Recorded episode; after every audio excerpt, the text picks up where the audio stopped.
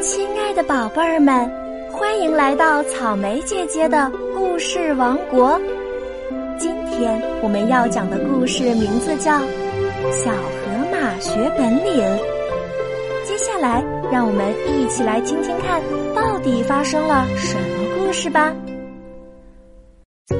本专辑由波比波比出品，关注主播波比波比，收听多精彩故事哦！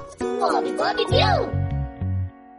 森林里进行看谁本领大的比赛，许多动物都得了奖，只有小河马在各项比赛中都输了。大家给他起了一个绰号，叫他没用处。小河马羞得满脸通红，悄悄地躲到草丛中哭了起来。树上的小鸟看见了，说：“别哭，别哭，个人都有自己的特长。我看你嘴巴很大，就跟我学唱歌吧。”小河马一听，高兴极了，就跟小鸟学唱歌。可是呀。他的大嗓门震得大家捂起耳朵，抱着脑袋叫，真难听，真难听。小河马难过的眼泪又流出来了。狮子见了，说：“你的眼睛亮，跟我学打猎吧。”小河马很想学点本领，可是他不愿意伤害动物，所以他不想学打猎。狮子对小河马摇了摇脑袋，就扛着猎枪走了。小河马低下头，又想哭了。正在这时，一个骆驼运输队驮着大包走过。小河马想：我的腿和胳膊都很粗壮，去参加骆驼队吧。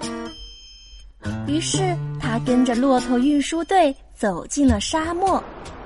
可是小河马不习惯在沙漠里走路，没走多远，他就累得趴下了。小河马趴在地上，心里真难过呀。从沙漠回来后，小河马看见了青蛙厨师。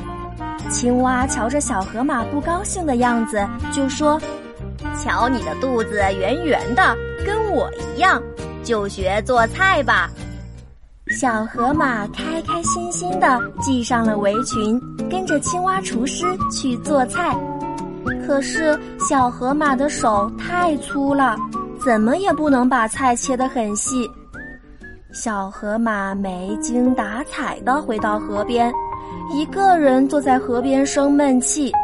他自言自语地说：“唉，我真没用处。”正在这时，一只小松鼠来了。小松鼠要过河，可是河上没有桥，怎么办呢？小松鼠看见了小河马，说：“河马大哥，你力气大又会游泳，请你帮我过河吧。”小河马乐意极了，它驮着小松鼠过了河。这下子，它终于发现了一点。原来谁都有一定的用处的。于是他在河边设了服务站，挂了一块牌子，上面写着“免费渡河”。小河马最后终于找到了自己的用处。宝贝儿们，在这个世界上，每个人都有自己的优点，人无完人，没有人是完美无缺的。自然也会有自己的短处，我们不要总是羡慕别人的好，一味看到自己身上的短处就觉得自己毫无用处。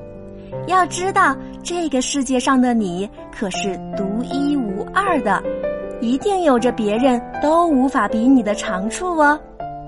好啦，草莓姐姐今天的故事就讲完了，宝贝儿们该睡觉啦，晚安。